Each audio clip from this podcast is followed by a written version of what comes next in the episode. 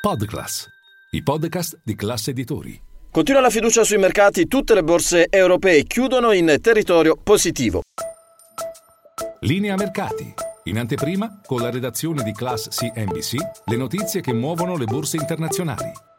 Milano in giornata aveva recuperato anche i 26.000 punti, poi un leggero calo negli ultimi minuti, guadagna comunque lo 0,30%. Tra i titoli che fanno da traino da sottolineare la performance di eh, Leonardo, tra i più acquistati proprio dalla eh, mattina, dai primi scambi di questa eh, seduta. Invece dall'altro lato, tra i titoli che fanno fatica ci sono alcune banche, anche le grandi banche, tra cui Intesa San Paolo e Unicredit. Lo spread chiude poco sopra i 100 180 punti base con il rendimento delle BTP a 10 anni che resta stabile vicino il 4%. Sul mercato invece delle valute l'euro-dollaro si mantiene eh, sopra quota 1,08. Una giornata eh, ricca di spunti a livello macroeconomico. Innanzitutto è uscito lo ZEV in Germania, l'indice che misura la fiducia delle imprese tedesche, un dato molto positivo perché a gennaio tocca i 17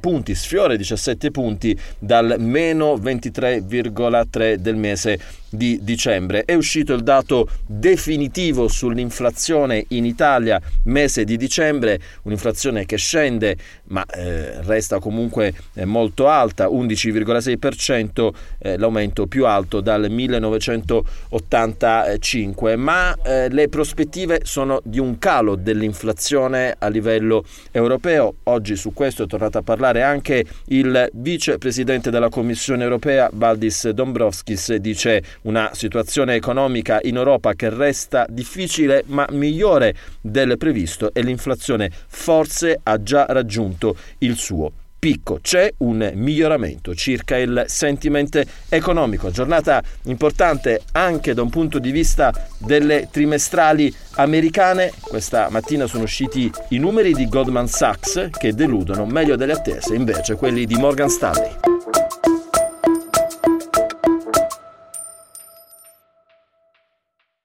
Ciao, scusa se mi intrometto nel tuo ascolto di linea mercati.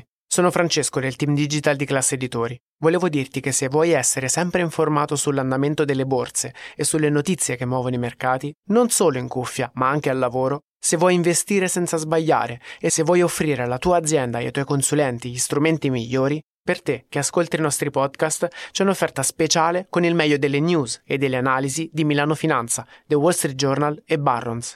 Trovi tutte le info nel sommario di questa puntata.